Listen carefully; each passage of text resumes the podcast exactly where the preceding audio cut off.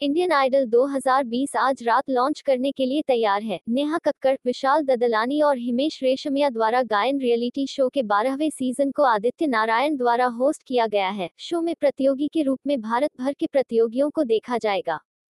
Host Aditya Narayan, जो अगले महीने शादी करने के लिए तैयार हैं, ने सख्त प्रोटोकॉल के बीच इंडियन आइडल 12 की शूटिंग की चुनौतियों के बारे में बताया। यह बताते हुए कि वह शूट और वेडिंग प्रीप के बीच एक कठिन समय है।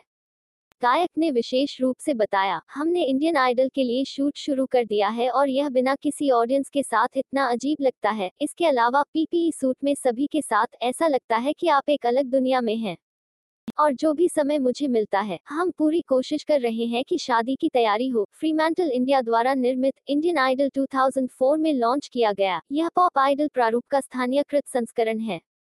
शो की लोकप्रियता ने एक स्पिन ऑफ़ को भी जन्म दिया। Indian Idol Junior Abhijeet Sawant reality show के पहले विजेता हैं। वहीं पंजाब के सनी हिंदुस्तानी ने पिछले साल विजेता का खिताब अपने नाम किया।